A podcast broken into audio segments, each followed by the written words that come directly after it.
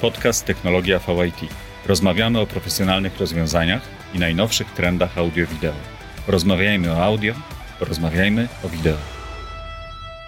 Ja się nazywam Jarek Kmieć i będę rozmawiał z Elwirą Wojtunik. Dzień dobry. Dyrektorką artystyczną Festiwalu Sztuki Cyfrowej Patchlab w Krakowie oraz będę rozmawiał z Popesem Czaba Langiem. Dzień dobry. Dyrektorem wykonawczym tegoż samego Festiwalu Sztuki Cyfrowej Patchlab w Krakowie. Dzień dobry. Y, słuchajcie, zebraliśmy się tutaj, żeby porozmawiać o y, mappingu i o imersji. I mm, od razu zapytam, czym według Was jest spektakl imersyjny? Po angielsku często mówi się Immersive Art Experience. Imersja y, to technologia bardzo powszechna w tej chwili, popularna. Ona się rozwija wciąż, ale mamy już wiele y, przykładów y, imersyjnych działań. Do imersyjnych mediów można zaliczyć również mieszane, mieszaną rzeczywistość XR. Może w skrócie mówiąc, imersja to połączenie świata fizycznego ze światem wirtualnym. Y, sytuacja, w której y, odbiorca trochę traci, y, zanurza się w mediach cyfrowych, w tej technologii, w zależności oczywiście jaki to projekt, ale zanurza się właśnie w świat wykreowany, cyfrowy, trochę tracąc kontakt z, ze światem fizycznym. I przez to wchodząc jakby w całości w daną opowieść, narrację, w zależności od, od danego projektu. Topes? Mhm. Przede wszystkim ta, taka sztuka potrzebuje dużo technologii. E, to nie jest e, prosta do, proste rozwiązanie. E, dużo projektorów, dużo wyświetlaczy, tudzież to może być Epsonowe, gogle AR-owe, VR-owe rozwiązania, albo LEDowe ekrany dookoła 360 i podłoga, i sufit, więc to jest kosztowna hmm. sztuka. Mówisz o technologii y, wideo, ale warto chyba wspomnieć również o audio. Mm. Oczywiście. Tak, y, połowę roboty zawsze robi audio. Właśnie, bo y, niektórzy uważają, że spektakle, bo tak można powiedzieć, imersyjne, czy instalacje imersyjne, mm, opierają się na dźwięku. Że bez tego dźwięku by nie było tego właśnie, jak powiedziałaś, zanurzenia jak wy uważacie, y, jeśli chodzi właśnie o tworzenie dźwięku, ale też przekazywanie tego dźwięku w trakcie, jaki, jak, jaki on powinien być? Bo to chyba nie jest takie proste, bo, bo to nie jest po prostu y, ścieżka dźwiękowa typu muzyczka albo ktoś coś czyta. To jest coś więcej. Absolutnie. E, w projektach, doświadczeniach imersyjnych e, obie warstwy grają e, ważną rolę ponieważ zarówno obraz bez dźwięku, jak i dźwięk bez obrazu e, no, nie stworzy nam tej imersji. Chociaż w kwestii dźwięku to może się jeszcze udać. Natomiast e, no, to można porównać do oglądania filmu bez dźwięku albo słuchania filmu bez obrazu. Mhm. E, to jest absolutnie tutaj audiowizualność jako. Znaczy, można jako... oglądać bez dźwięku, ale bez obrazu oglądać film to już trudno, nie? Chyba. No chyba, że jest się lektorem i skupia się... chyba, że się słucha podcastu. tak, albo, albo dźwiękowcem, który zwraca uwagę Ja miałem na... kolegę operatora, który film oglądał bez dźwięku i mówił, że mu to wystarcza. Ale pewnie miał napisy. Nie, to z napisami nie, jeszcze nie, można. On, on, on poruszał się w warstwie wizualnej. Ale no ja w doświadczeniu y, imersyjnym to niestety nie zadziała, ponieważ ten dźwięk y, y, jest warstwą dodaną, czy dodającą wrażenia y, do, do warstwy wizualnej. W warstwie dźwiękowej często Podkreśla. Pod, właśnie jest podkreślenie pewnych elementów, pewnych jakichś y, sytuacji, które się dzieją, więc to jest jak najbardziej hmm. niezbędny element. No ale skoro imersja znaczy dla nas 360 stopni dookoła, przed nami, za nami, y, również y, taki dźwięk musi być przestrzenny. I tutaj 5.1 już nie wystarczy jak w domowych kinach, ale raczej wchodzimy już na 16-kanałowe dźwięki. E, plus jeszcze konkretny bas, który bez tego chyba żaden artysta nie zaakceptuje istnienie takiego, takiej instalacji. Jesteście twórcami festiwalu sztuki cyfrowej Patch Lab, ale również twórcami kontentu, który jest wykorzystywany między innymi na takich festiwalach. I z pewnością mieliście niejedno doświadczenie z taką sztuką. Czy teraz moglibyście opowiedzieć o, o, o takich instalacjach, które Wam gdzieś utkwiły, które pamiętacie? Hmm. E Myślę, że nie szukając daleko, możemy tak, może na naszym podwórku. Y, tak, podczas tegorocznej y, edycji festiwalu Patchlab w wystawie zatytułowanej Immersive Garden właśnie, Immersive, ta imersja była tutaj jak najbardziej podkreślona. Pokazywaliśmy między innymi instalację wrocławskiego studia IP Group zatytułowaną Lumen, która jest przykładem właśnie takiej imersji, ponieważ y, ona była umieszczona w zamkniętym pomieszczeniu, y, zaprojektowana do odbioru y, maksimum dwóch osób w jednym momencie.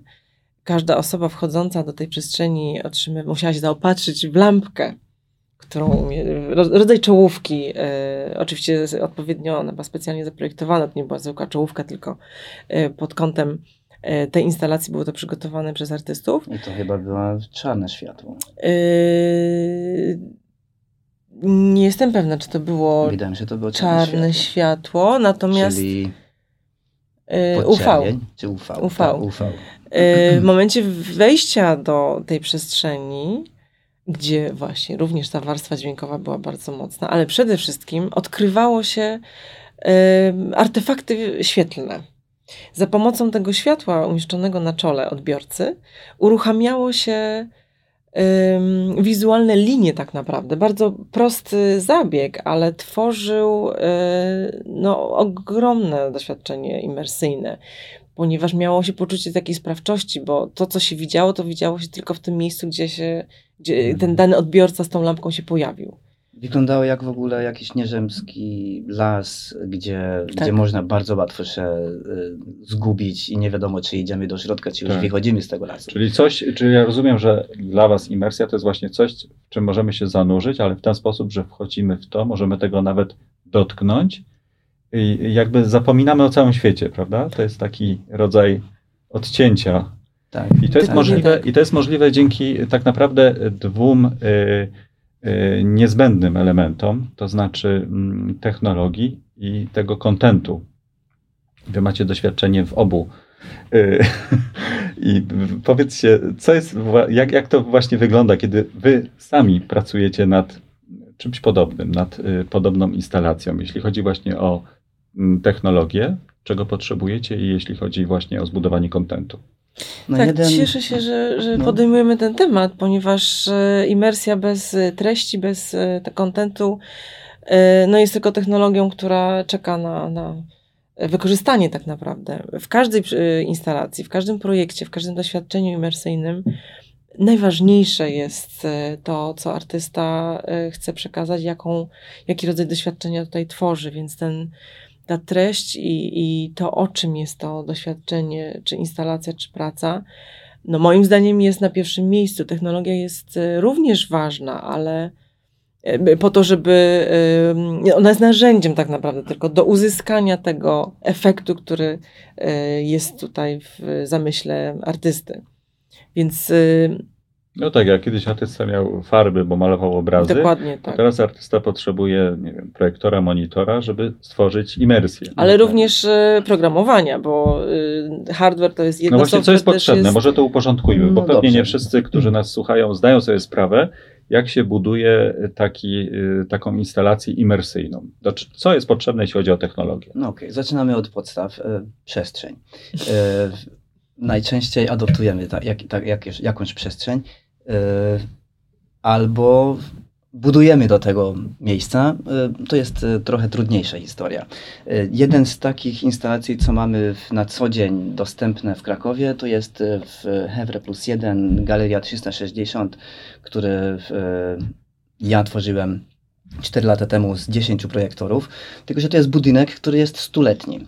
Y, Tutaj nie są, y, nie ma w ogóle 90-stopniowe kąty, y, nie ma dwa takie same, dwie takie same ściany. To jest, zaczynamy od, od takiej imersji, to jest mapping, czyli dopasujemy obraz z projektorów, który integrator w tym momencie ja wybrałem. Czyli trzeba wybrać projektory. Chociaż jakiś wyświetlacz, w tym momencie to był projektor, y, które są szerokokątne obiektywy, z tego powodu, żeby było jak najbliżej do, do e, ekranu, czyli do ściany, żeby ludzie mogli być blisko ściany i nadal nie świeci im po oczach, bo jeśli jest na sufit, y, y, pod sufitem powieszone, to ten kąt jest bardzo ostry, y, aż do podłogi świeci. No Więc, tak, i żeby się nie tworzyły też cienie, prawda? Tak, y, bo to też zepsuje tą imersję, y, to, ten odbiór, kiedy ktoś właśnie wchodzi w tą imersję. Y, Taki projektor ma największy y, problem w tak zwane 0,5, czyli pół czynniki, czynnik pół 0,5 do, do wielkości obrazu od odległości, że nie ma zoomu na przykład. Czyli tam, gdzie powieszymy ten projektor, to tak będzie świecił, nie można powiększyć, nie można zmniejszyć obraz. A, Jeśli chcemy... a tu warto dodać, że projektor waży swoje. Y, nie tylko, że waży swoje, ale to do milimetra musimy to dopasować jeden obiektyw obok drugiego, bo w tym momencie używamy overlap, czyli nachodzi jeden obraz na drugiego. To musimy prze, I pięknie kilka przemaskować. obrazów tworzy jeden, jedną całość. Jeden całość, tak że nie zepsujemy tego odbioru z tego powodu, że na przykład jest szpara, jeden milimetr między dwo, dwoma obiektywami, y, dwoma obrazami. Y, No i do tego tutaj potrzebujemy już software. software, który właśnie w, w Tudzież kodowanie. Tak, y, bo to nie jest tylko y, y, ten mapping w Galeria 360, to nie jest po prostu wyświetlać, to jest platforma dla artystów. Tutaj każdy może przyjść, połączyć się i, i wykorzystać właśnie tą przestrzeń, y, tak jak właśnie artysta ma to na myśli. Jeden z takich instalacji, co sami tworzyliśmy tutaj, y, to jest y, Waves. Interaktywna instalacja jeszcze- Waves, tak. y, Waves, y, które już y, na czterech kontynentach pokazaliśmy. Okazało się, że wreszcie możemy i w Krakowie, więc wykorzystaliśmy tą przestrzeń Galeria 360 gdzie 10 projektorów uruchamia y, cyfrowe morze, gdzie 40 osób może wejść i swoimi dwoma rękami, czyli na żywo 80 rąk y, śledzimy y, w przestrzeni. Y, tymi rękami można tworzyć fale. Czyli z tego, co mówisz, imersja to jest też coś takiego, że ludzie, widzowie biorą w tym jakby czynny udział. Interakcja y, według mnie jest y, obowiązkowa, bo inaczej faktycznie jesteśmy tylko w jakimś tak zwany cave, czyli e, po, Jest- Y, jaskini. jaskini, jaskinia, tak. tak. multimedialne, który już z lat 80 y, istnieje. Ponadto no, interaktywny jeszcze zawsze jest nakładamy. pożądany. Dla, dlatego tego niektórzy mylą, prawda? Te, Tak. Te, co wspomniałeś, tą jaskinię multimedialną, czy taki zwykły, można powiedzieć, y, projektor, który wyświetla na coś cztery ściany. na cztery ściany i puści muzykę i to nie Tak. jest imersja. Y, jest dobrym początkiem imersji, powiedziałbym tak. Y, Więc tutaj jeszcze wykorzystamy czujniki, sensory. Y, Do tej instalacji my wykorzystaliśmy Kinect y, od Microsofta, ale teraz już jest tyle możliwości, że, że każdy dobiera to, co właśnie potrzebuje, jaka to jest przestrzeń, jaka to jest wielkość. Zasięg, na przykład Intel RealSense już chyba dwa razy lepszy jest niż, niż pierwsze Kinecty. Więc jak już mamy te hardware, plus jeszcze mamy głośniki dookoła, no to warto do tego używać software, y, który właśnie tworzyliśmy w Pure Data, y, który y, zna wszystkie ręce, czy rę, ręki, rę, rąk, wszystkie, wszystkich rąk w powie, powietrzu i wiemy, że właśnie w tym momencie gdzie jest, plus jeszcze do tego dokładamy pozycję do dźwięku w tej przestrzeni. Więc to, to całe morze to, To jest ogromna to instalacja. to jest ogromna instalacja. Mówię, że jeszcze raz, że 40 osób może naraz zrobić y, taką falę, no to jest tsunami. Y, I, I właśnie to, że dźwięk i obraz jest naraz y, interaktywny i jeszcze przestrzenne, y, myślę, że to robi wrażenie. No tak, ale żeby to wszystko zaczęło działać, no trzeba stworzyć ten content. Oczywiście, y, content, czyli treść, czyli pomysł na instalację. Ten projekt, o którym Popes y, tutaj wspomniał, Waves, y, w pierwszej wersji powstał jako dużo mniejsza instalacja, interaktywna przede wszystkim. Źródłem tutaj była inspiracja happeningiem Tadeusza Kantora, morski happening panoramiczny, morski koncert panoramiczny, przepraszam który wykonał w 1967 roku e, w Łazach Tak. nad e, Morzem Bałtyckim. Są takie, z, niektórzy może widzieli zdjęcia. Tak, mamy tylko zdjęcia, Mm, niestety nie ma, nie ma wideo. nie ma wideo, ale mamy opisy i ideę tego, e, tego, tej pracy, tego pomysłu. E, Więc to, ten performance e, stał się inspiracją dla naszej instalacji i pierwsza wersja tej instalacji powstała wykorzy- wykorzystaniu tylko dwóch projektorów. E, Była to narożna projekcja e, z jednym detektorem ruchu, o ile Mhm. dobrze pamiętam.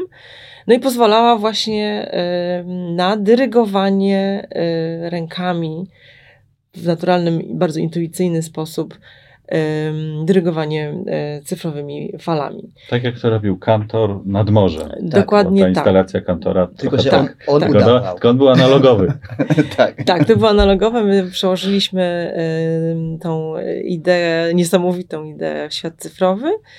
Y, No i ta instalacja zaczęła ewoluować, bo zrobiliśmy ją faktycznie w takiej formie y, największej y, dotychczas y, 360 w galerii 360, ale również przełożyliśmy ją w środowisko VR-owe. Również istnieje jako instalacja VR, y, o którym też nie możemy zapomnieć, mówiąc o imersji. Ale słuchajcie, ale jak to się dzieje, że, no bo tam Kantor był jeden, był jeden dyrygent. No i oczywiste. A tutaj może ich być, jak powiedziałeś, 40. tak. Jak, że nie dochodzi do jakiegoś chaosu tego obrazu, dźwięku, no bo to wszystko jest aktywne dzięki tym czujnikom i każda z tych osób, która tam wejdzie, ma na to wpływ. Jak, jak wyście to zrobili, że to jakąś tam harmonię tworzy? No to już jest e, właśnie sztuka zaprojektowania tego w taki sposób i zaprogramowania, żeby, żeby chaosu nie było. I dużo testów. Y, Dużo testów, ale też przede wszystkim e, ta przestrzeń daje taką możliwość, bo to jest, no, to jest spora przestrzeń.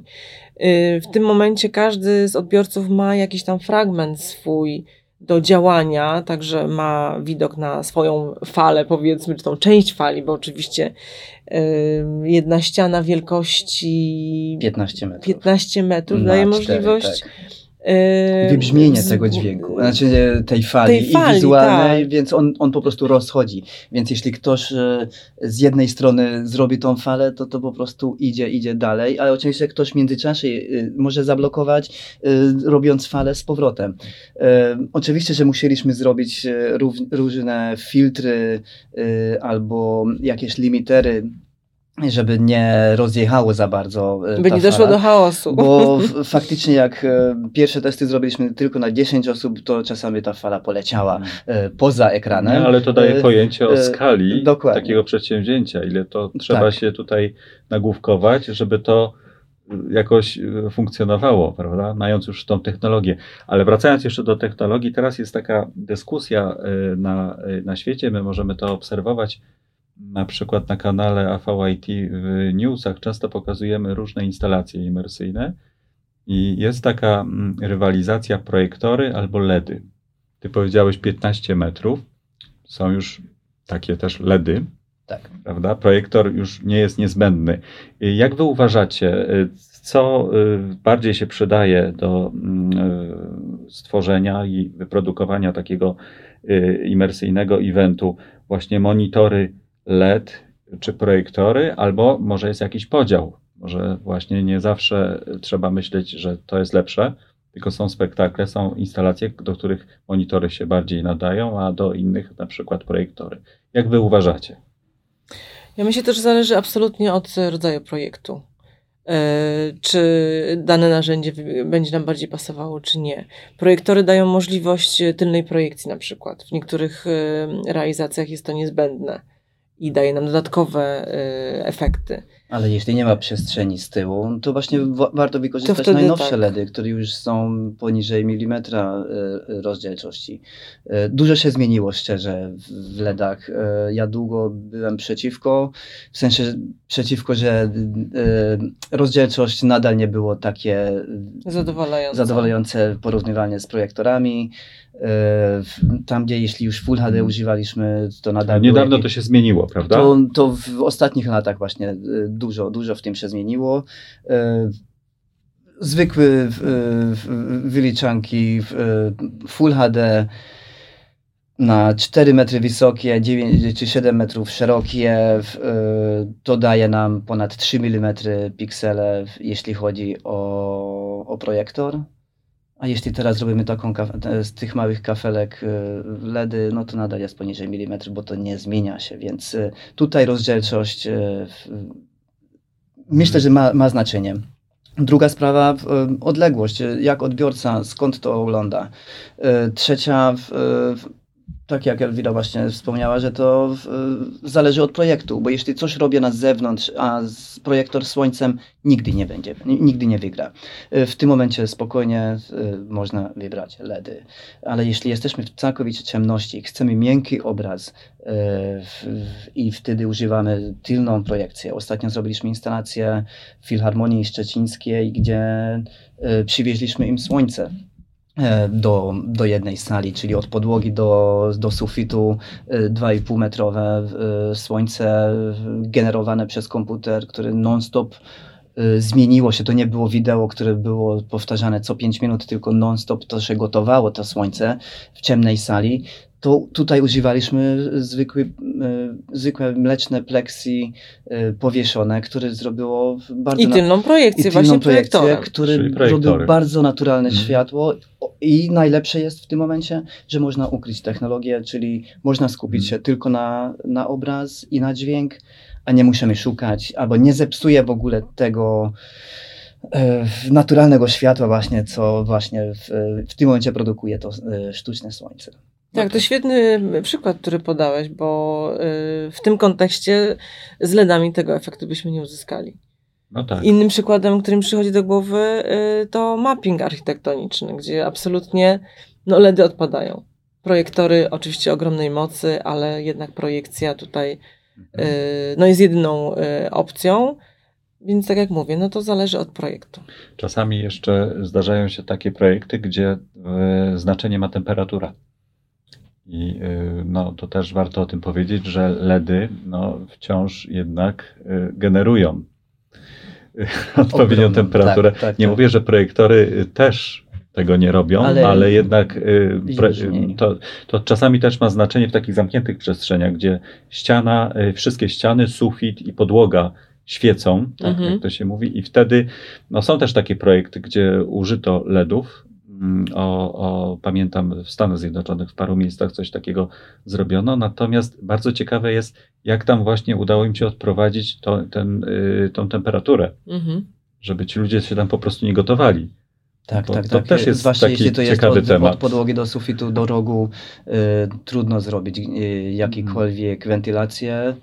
No właśnie, wy, Y, więc wy muszą robiąc swoje zrobić- instalacje też myślicie o takiej prostej rzeczy. No, w takich przestrzeniach imersyjnie jest po prostu gorąco. Co z Tak, tym to zrobić? trzeba, to trzeba brać pod uwagę na pewno. Y, Co z tym zrobić? No, w, już sam komputery musimy używać w, albo wodne w, y, chłodzenie, albo często widać nawet y, w Polsce jeszcze, kiedy ludzie przychodzą z własnym wentylatorem y, dodatkowym, który nie na siebie kieruje, tylko na swój komputer. Ja też to widziałem, dlatego o tym mówię. To, to faktycznie istnieje i, i trzeba brać pod uwagę, bo można zagotować sprzęt, y, który... Bo to nie jest tylko instalacja, godziny, tak. tylko to jest poważny problem. prawda? Tu znowu jest... Bo ta instala- to też warto powiedzieć, że jeśli mamy instalację imersyjną, ona, jak ona długo chodzi? Ile to jest, jaki to jest czas pracy tych wszystkich urządzeń? Y, Na festiwalu PatchLab y, trwa to 4 dni, y, plus jeszcze instalacja, więc zawsze planujemy na tydzień przynajmniej. To są półdniowe wystawy, ale faktycznie... 6 y, godzin dziennie. W tym roku trochę Było. skróciliśmy, żeby Mhm. było w, w, Ze względów ekologicznych. No tak, jest to godzinę. Ale jest to parę godzin i to się cały czas nagrzewa. Nie? Tak. Po tak. prostu. E, dlatego nie mamy festiwalu e, Latem. latem. Na przykład. do, do, dobra pora. Zaczyna, zaczyna Również się ze względu. Na zachód słońca, tak, że szybciej Słuchajcie, wieczór a, a, zapada. a, po, a po, po, po, po, poza y, właśnie y, festiwalem, który, mm, y, którego jesteście autorami, poza Patchlabem, y, gdzie u nas w Polsce można zobaczyć Immersive Art Experience? Czy spotkaliście się z takimi instalacjami tutaj u nas w kraju? Oczywiście, że tak. E, Jeden z najstarszych festiwali w, Krako- e, w Polsce e, odbywa się w Wrocławiu od 20 lat. E, 20, e, więcej, bo to jest Biennale. Tak, jest już 20 Biennale. edycja w tym roku, w przyszłym E, roku będzie. Chyba w 78 zaczęli. E, tak. Wro, mówimy o Wro Wro Art Biennale, Biennale. Tak. E, w- które oczywiście na początku zaczę, zaczęło się jako video art, e, potem new media art, ale teraz już e, raczej Nowe cyfrowe, media. Nowe media i sztuka cyfrowa. Mhm. Więc e, tam co roku, co drugi rok e, w maju warto zajrzeć. Czyli E, jesienią w Krakowie, wiosną we Wrocławiu. Tak, Tak. E, z jakiegoś powodu e, kilka lat temu pojawiło się bardzo dużo festiwali w, e, w Katowicach. e, W Szczecinie zresztą nadal jest e, Digitalia, w- Gdańsku jest raczej inne, raczej nowe media tam są, ale też jest w przestrzeni miejskiej narracja. W temacie imersji w Polsce bardzo dużo się zaczęło dziać bardziej w kierunku VR-u. By wspomnieć chociażby laboratorium Vian Lab e, przy łódzkiej filmówce. To jest bardzo ciekawa pracownia, na którą mamy. E, Znaczy, znamy się oczywiście też e, z twórcami i Wyjaśnij Mamy na nich tutaj, oko? Tu warto y, dodać, że właśnie VR to też jest imersja, prawda? Absolutnie. Y, Nie tylko VR, ale także AR, czyli Augmented Reality, y, lub mówiąc ogólnie XR, czyli Mixed Reality, czyli rzeczywistość zmieszana. Y, Wszystkie te technologie łączą właśnie, tak jak powiedziałam na początku, tą fizyczność, świat rzeczywisty y, z wirtualnym. I tutaj jest tylko kwestia no, w sumie dosyć drobnych y, różnic, bo w VR-ze jesteśmy izolowani, nakładamy y, zwykle y, jakiś okular, czy to Oculus, czy jakiś inny i jest to do odbioru indywidualnego i tutaj faktycznie ta imersja jest pełna, no bo jednak się wchodzi w to tym zmysłem wzroku i, i słuchu przeważnie.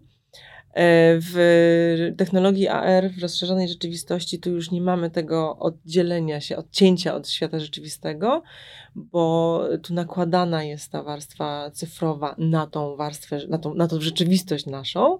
I to jest technologia dużo bardziej, jak się okazuje, em, łatwiejsza w odbiorze dla wielu osób, szczególnie dla tych, którzy bardzo nie lubią się izolować właśnie tym VR-em, bo jest faktycznie grupa osób, która po prostu źle się czuje w VR-ze. Y, I AR tutaj y, daje tą możliwość, że y, na własnym smartfonie można y, Mm. odkrywać te treści co, coś, cyfrowe. Co zrobiliście z plakatem.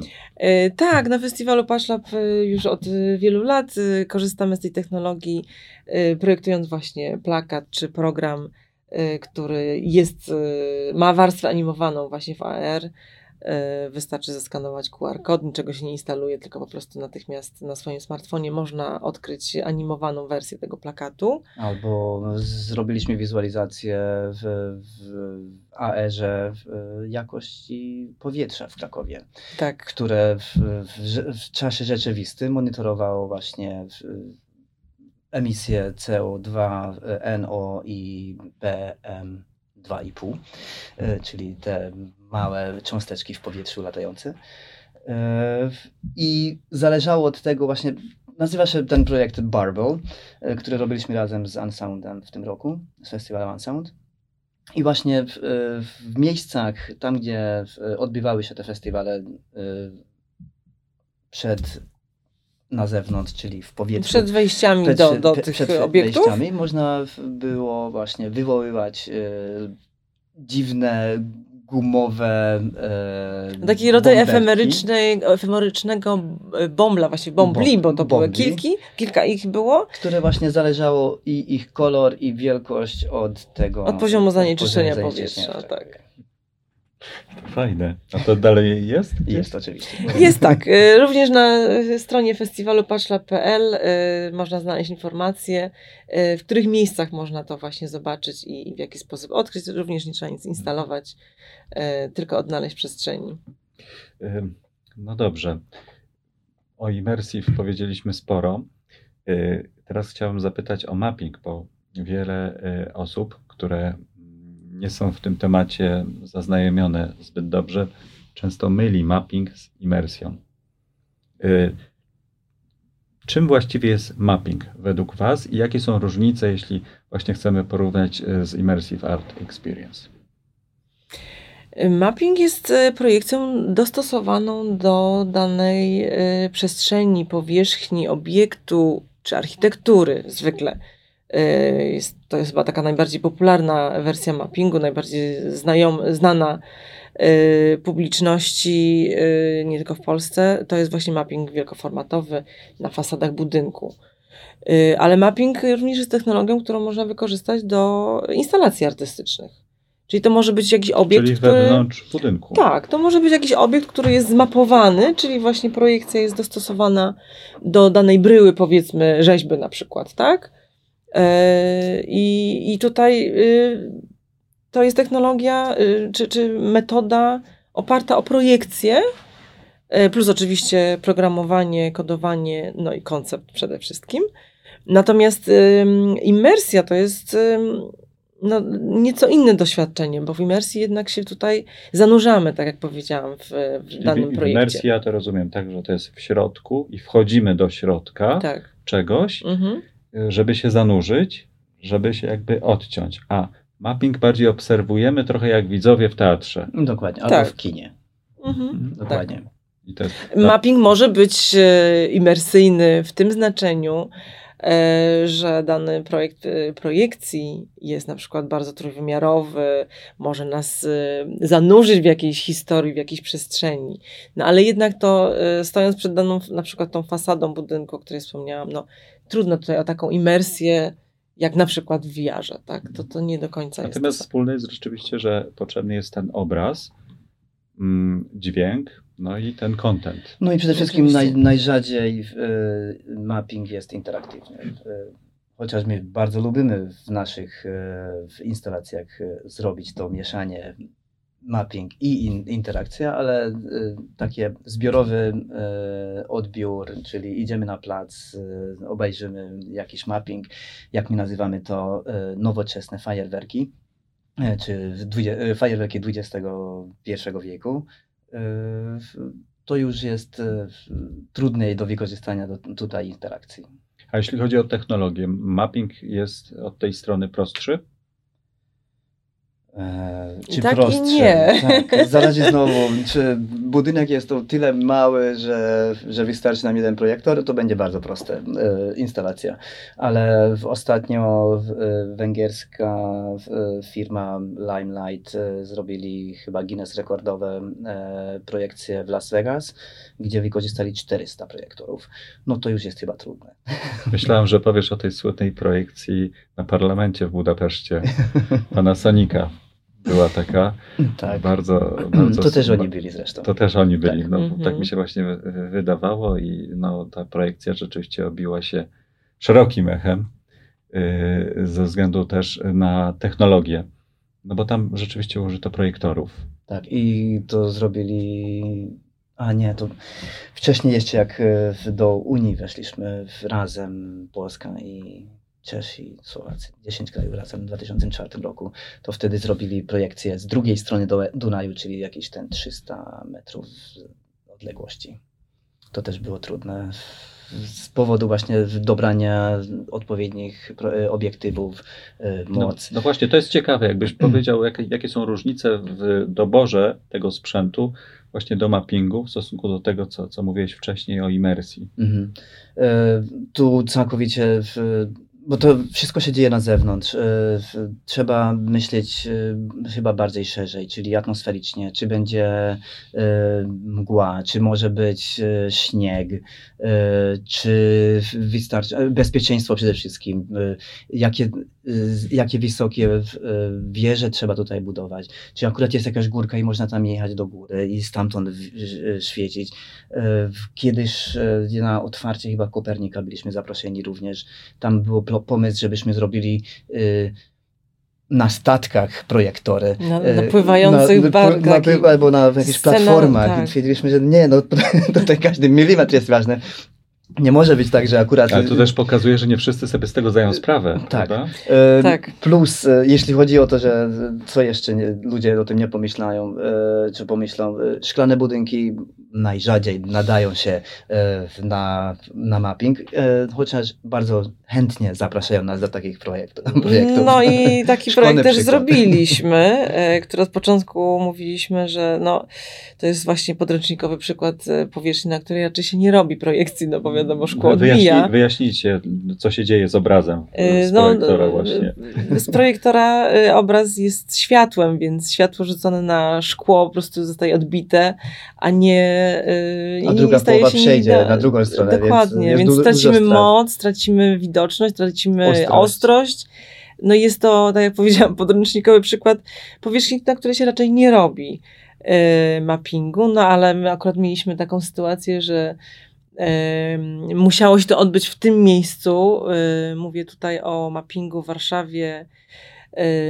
Na Placu Bankowym. Wielka Synagoga Pamięta. E, tak. Taki był tytuł tego projektu. Zresztą powtarzamy to w 2023 roku w kwietniu. Yy, tak, ten projekt y, co Także roku... wszyscy, którzy nas y, słuchacie, zapamiętajcie tę datę. Yy, Warszawa, tak. 19 kwietnia. Warszawa, jaki adres? Yy, Plac Bankowy. Plac Bankowy. Yy, w miejscu, trafić. gdzie wielka synagoga była, została zburzona, w tym momencie stoi tam szklany biurowiec właśnie.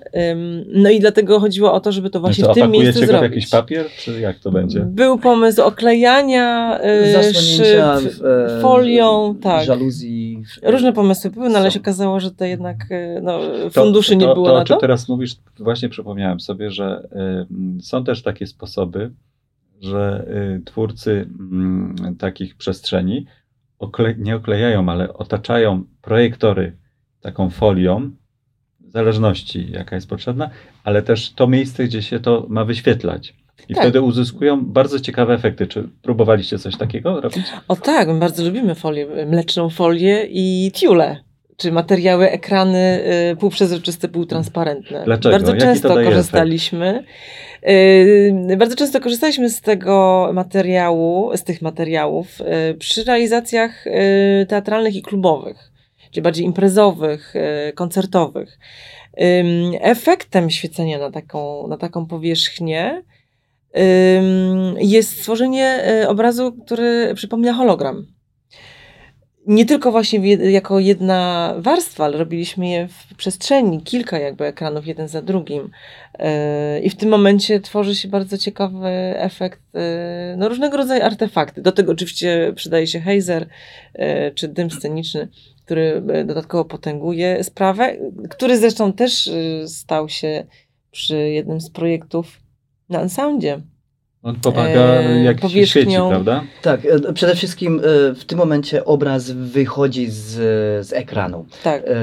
Jest jakby przedłużeniem na tej, na tej mgle, na tym, na tej, Bo na tym jesteśmy smoku. przyzwyczajeni do tego, że, że ekran jest płaski i, i obraz jest najważniejszy. A my lubimy używać światło jako materiał, jako narzędzie. Na, na, jako narzędzie. I i warto właśnie często e, pokazywać e, drogę światła, a nie tylko ten obraz, który właśnie wyświetla. Więc e, Elwira chyba też zrobiła w ICE w Krakowie taki projekt z, z fotografii Rydeta.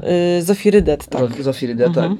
Rydet, które właśnie również było na wielkim ciule wyświetlone tylna projekcja, zadymione cała sala i te obrazy po prostu wychodzą, e, wiszą dosłownie nad No taki nad, efekt nad właśnie e, hologramu się tworzy w tym momencie. Zaskakujący, prawda? To też chyba nie do końca też wiecie, jak to później zadziała bo to zależy tak naprawdę od tego dymu potem, prawda? No, w, ma, mamy wyobraźnię. Że, I mamy to, to przećwiczone już tak, też. tak, tak, to dobrze. Słuchajcie, jeśli chodzi o mapping, to y, warto też wspomnieć o dźwięku, bo to, to też jest trochę inaczej niż w imersji. Jaką rolę pełni dźwięk w mappingu? Myślę, że podobnie y, podkreśla y, elementy wizualne. Jeśli myślimy o mappingu w tym kontekście właśnie y, projekcji na fasadzie, to zwykle są jakieś krótkie animacje, które często są narracyjne, coś tam się dzieje. To jest rodzaj krótkiego filmu nawet często. Więc ten dźwięk no, jest niezbędny, tak jak, tak jak w filmie. On podkreśla y, jakieś elementy y, ruchu, dźwięk, nie wiem, przesuwania brył na przykład, tak? To często jest hmm. używane w mappingu. Yy, no bo ja mam fasadowym. taką właśnie wizję, że jak są yy, powiedzmy mappingi, no to jest opowiedziana jakaś historia, mm-hmm. no i w tej warstwie audio yy, oprócz y, grania czegoś jest jakaś opowieść. Natomiast w imersji rzeczywiście jest tak, jak, jak mówiliście, tam y, my jesteśmy też, my aktywujemy tą przestrzeń jako widzowie. Mhm. I jakby no, nie, ta opowieść, m, trudno powiedzieć, że jest taka spójna, jak w mappingu. Mhm. Bardziej reżyserem staje się ten uczestnik.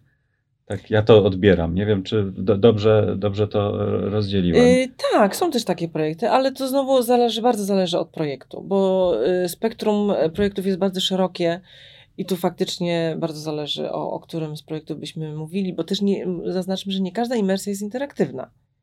Bo samo wejście y, w przestrzeń imersyjną, y, założenie okularów y, VR-owych, to, to nie, niekoniecznie prowadzi do interaktywnej przestrzeni. Często są też projekty, które są narracyjne mm -hmm. i po prostu jest się widzem. Mm -hmm. I nasza interakcja ogranicza się do tego, że obracamy sobie y, głowę czy, czy ca całe ciało. Y, całe się, całym się, ciałem się obracamy, żeby, żeby zobaczyć tą przestrzeń 360, która nas otacza. No tak, bo to jest bardzo ciekawe, co mówisz, że w takiej imersji y, my się obracamy, my, my, my jakby w to wchodzimy, ale nie musimy też ingerować. To, to, to absolutnie zależy od tego, y, co chcemy w tym momencie, prawda? To, mm. to nie, nie, nie jesteśmy tutaj do niczego zobligowani, ale jest jedna rzecz ciekawa, że jednak mm, y, robiąc mapping trzeba też myśleć o tych warunkach atmosferycznych. Mm-hmm. I ten sprzęt, który tam jest użyty do tego mappingu, on musi być odporny na mgłę, na deszcz, najczęściej pewnie, na śnieg. Jak, jak, jak sobie z tym radzicie? No, bo ja sobie jakoś nie wyobrażam głośników, prawda, w deszczu. Hmm. Znaczy wyobrażam sobie, bo sporo widziałem, ale y, jak wy sobie z tym radzicie i jak, jak ten sprzęt też dobieracie właśnie do mappingu? No bo wcześniej, jak mówiliśmy o imersji, to zawsze to jednak była przestrzeń w środku i tam to myślenie jakby nie było tak, tak ważne. Mieliśmy takie wyzwanie y, w Muzeum Śląskim. Instalację tworzyliśmy na zewnątrz właśnie. Tak. E, I tutaj akurat e, już, znaczy nie spodziewaliśmy tego, ale było nagle 4 stopnie i, i deszcz e, przez całe istnienie, czy ten... Hmm. Cały czas prezentacji. W, trakcie, w trakcie instalacji. I do tego specjalnie tworzyliśmy wodoodporne z wentylatorami. Z wentylatorami, które właśnie monitoruje na, ten, na żywo temperaturę w środku e, tych e, boksów, które są właśnie szybko na przodzie. Cały komputer i projektor jest schowany wszystkimi kablami, e, plus jeszcze wyprowadzenia e, kable sieciowe, które właśnie e, pozwala synchronizację wszystkich obrazów, plus jeszcze małe ryneczki musieliśmy tworzyć, gdzie właśnie odprowadza skreplenie i wodę żeby nic nie wchodziło do środka yy, i to wszystko przez małą dziurkę, żeby tam wsadzili właśnie nuka w, yy, z, komputer. z komputer, mini komputer z projektorem. Yy, no to było wyzwanie i było bardzo fascynujące również tworzyć coś, czego nie ma na rynku, które nie mogę tak po prostu iść No właśnie, bo na rynku rzeczywiście nie ma, nie wiem, projektorów głośników takich odpornych na deszcz?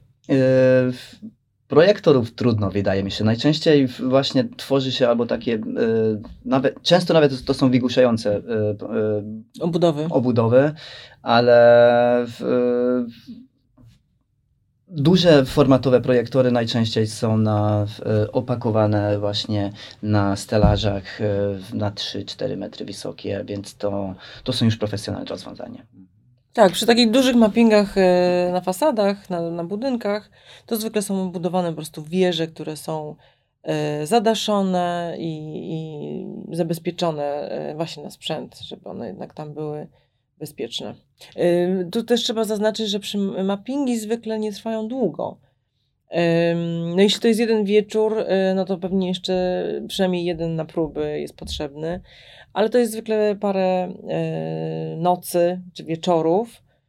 Ym, Projekcja trwa kilkanaście minut. Tak. zwykle. E, Chyba, że akurat ostatnio w, w jakiś konkurs, braliśmy udział konkur, na konkursie na Węgrzech, gdzie to może być przez ca, e, cały wieczór, od zachodu aż do północy, ale w, w ostatnio jeden z takich e, konkursów e, mappingowych w Tajwanie, że nie, przepraszam, w Japonii musieli zrezygnować z pokazu, bo ostatni tajfun właśnie przeleciał No tak, przez. Tokio. No nie tak, na, na, na Tajfuna nie ma projektora. tak. I nawet jeśli jest projektor, nie ma ludzi. Więc po co pokazywać, Tak, tak. jak e, wszystkich zawiało. Y, y, Słuchajcie, ostatnio właśnie jeśli chodzi o tym, że nie ma ludzi, skojarzyło mi się, pojawiły się na rynku y, kamery PTZ. To jest taka absolutne, absolutny hit, jeśli chodzi o nowe technologie w instalacjach. I po pandemii one podbijają rynki właściwie na całym świecie. No i każdy ideę PTZ zna, nie trzeba być osobiście, można tym sterować nawet z domu za pomocą specjalnego e, panelu. Czy takie rozwiązania e, również e, mają miejsce, jeśli chodzi właśnie o, o to, o czym mówiliście, o imersji, o mapping?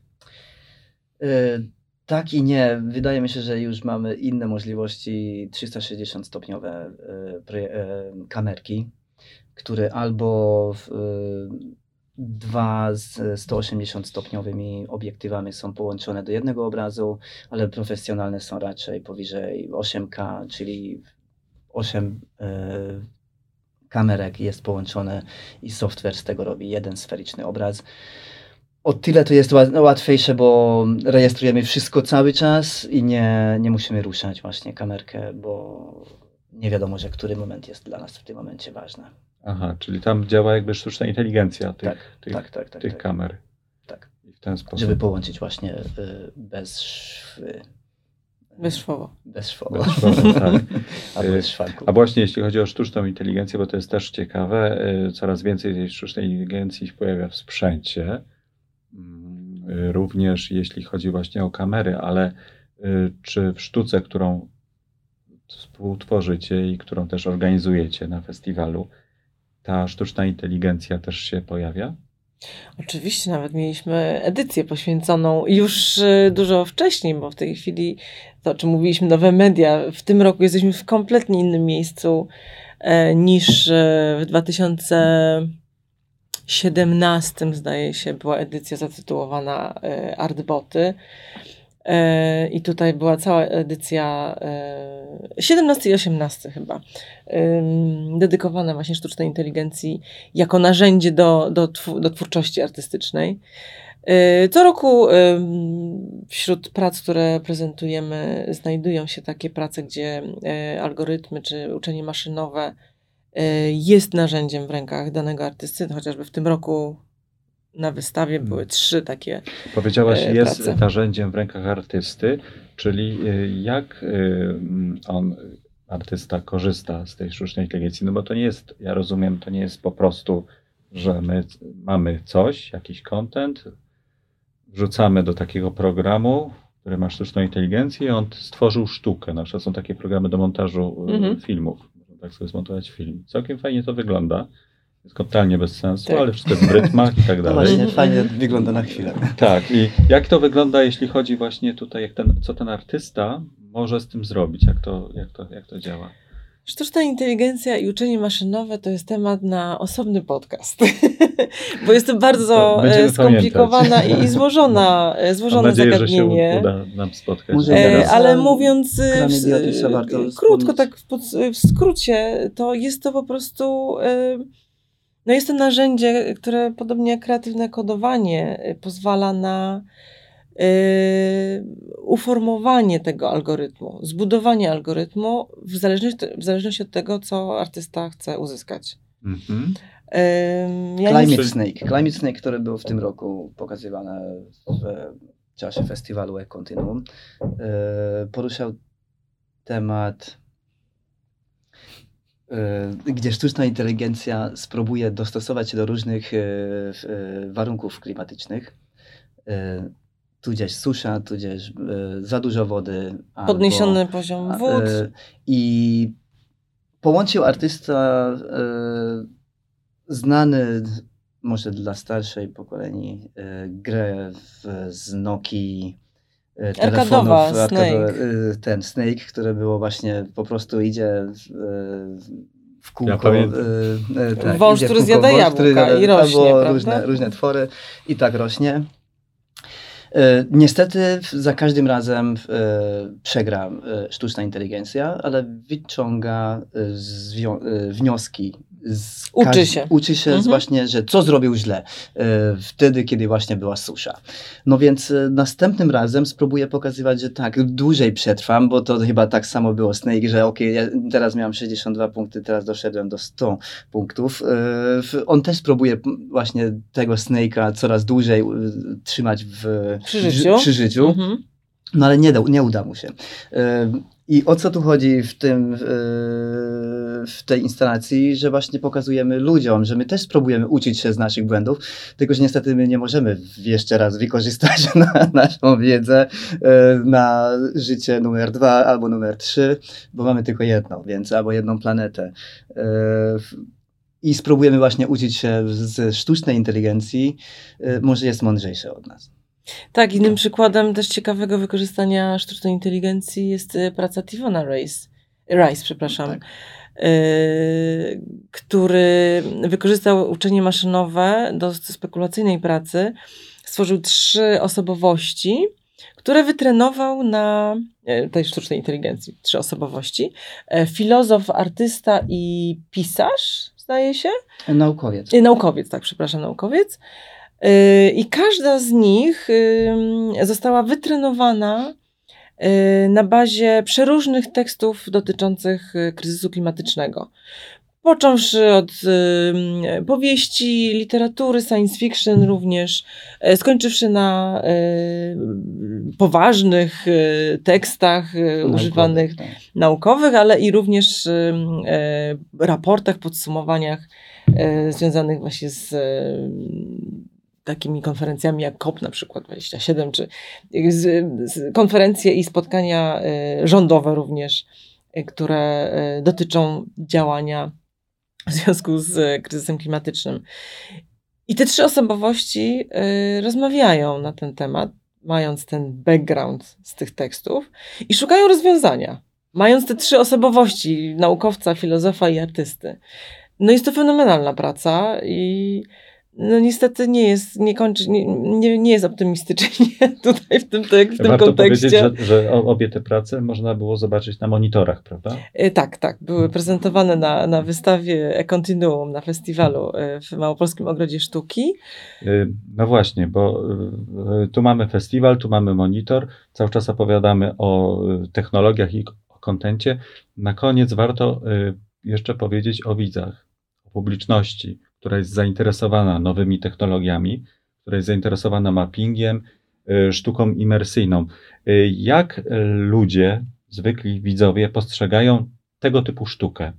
Z Waszego punktu widzenia, jak Wy to oceniacie? No macie już pewną perspektywę 11 lat organizowania e, Patch Labu, ale też działacie jako artyści na tym polu. Dużo się zmieniło przez te 11 lat, bo y, gdy organizowaliśmy pierwsze edycje, no, byliśmy też innym, y, na innym etapie, w innym świecie żyliśmy niż w tej chwili y, sztuka cyfrowa i narzędzia cyfrowe są bardziej już dostępne i mówiąc potocznie oswojone. Dużo więcej ludzie o tym wiedzą, używają na co dzień. Ale wciąż oczywiście jest e, dużo pytań, dużo wątpliwości, dużo zagadnień, o których należy rozmawiać. I my też podczas festiwalu Poza prezentacją prac artystycznych na wystawie, organizujemy również spotkania z publicznością, czy panele dyskusyjne, czy właśnie spotkania z artystami, podczas których jest okazja do zadawania pytań, do rozmów i i właśnie debat, bo to też nie chodzi o to nam w, w, te, w organizowaniu tego wydarzenia, że my coś przedstawiamy, przedstawiamy jak jest. To jest proces. Nowe media, nowe technologie się cały czas rozwijają. My razem z nimi tutaj funkcjonujemy e, i my też je kształtujemy, oczywiście, bo to nie jest jakiś twór osobny, niezależny od nas. Więc e, my e, zadajemy pytania i zagadnienia rzucamy na, na stół, nad, nad, którymi chcemy rozmawiać w gronie właśnie ekspertów i twórców i ludzi, którzy yy, są bardzo zanurzeni w tych tematach i, i, w tych narzędziach. A dla publiczności jest to, yy, myślę, bardzo ciekawe, bo co roku widzimy coraz większe zainteresowanie no, w tym roku ilość odbiorców e, wręcz przekroczyła nasze e, oczekiwania, bo w, na wystawie Immersive Garden były kolejki do prac. E, to nas niezmiernie cieszy, ale jest to też dla nas sygnał, że E, jest ogromne zainteresowanie chcą, i potrzeba. Chcą tak, chcą tego i, i weźmiemy to pod uwagę przy organizowaniu kolejnych edycji, żeby tego było mhm. więcej i, i łatwiej dostępnych, mhm. większy dostęp. Tu mam na myśli przede wszystkim właśnie prace oparte e, o VR. Są właśnie przez to, że są do odbioru indywidualnego, tworzą pewien zator, więc tutaj warto mm. robić więcej tych stanowisk. Ale co jeszcze jest bardzo ciekawe, bo w, w czasie pandemii jako, również jako artysta i jako organizator festiwalu e, sztuki cyfrowej, e, myśleliśmy, że publiczne pokazywanie VR-u skończyło się. E, dużo ze względów, ze względów pandemicznych czy higienicznych. Tak. E, I myśleliśmy bardzo długo o tym, że jak to możemy zrobić, jakie będzie podejście w ogóle ludzi do tego. Czy jeszcze ktoś chce nakładać na głowę e, gogla VR-owe, które, które nie są chwilą, osobiste. Tak. Które przed chwilą był na w głowie innej osoby. Oczywiście, że w, musieliśmy do tego nowe, nowe procesy wytworzyć, e, dezynfekować e, każdy, każdy razowo, e, ale tak jak Elwira mówi, ilość odbiorców przekroczyła nasze oczekiwania i widzimy, że chyba sztuka jest ważniejsza niż życie. I tego, o tym powinniśmy pamiętać i mam nadzieję, że spotkamy się również w przyszłym roku na Patchlabie i jesteśmy umówieni na następny podcast, a moim gośćmi byli Elwira Wojtunik i Popes Czobalang. Zaprosimy e, od razu przy okazji e, na przyszłoroczną edycję e, festiwalu Paszlab, która odbędzie się również w październiku. Obiecujemy, będzie sporo imersji. Będziemy o tym pamiętać. A Wam dziękuję za uwagę i zapraszam do słuchania kolejnych odcinków podcastu Technologia VIT oglądania i subskrybowania naszego kanału AVIT na YouTubie oraz odwiedzania naszej nowej strony avitinfo.pl. Podcast Technologia VIT. Rozmawiamy o profesjonalnych rozwiązaniach i najnowszych trendach audio-wideo. Rozmawiajmy o audio, porozmawiajmy o wideo.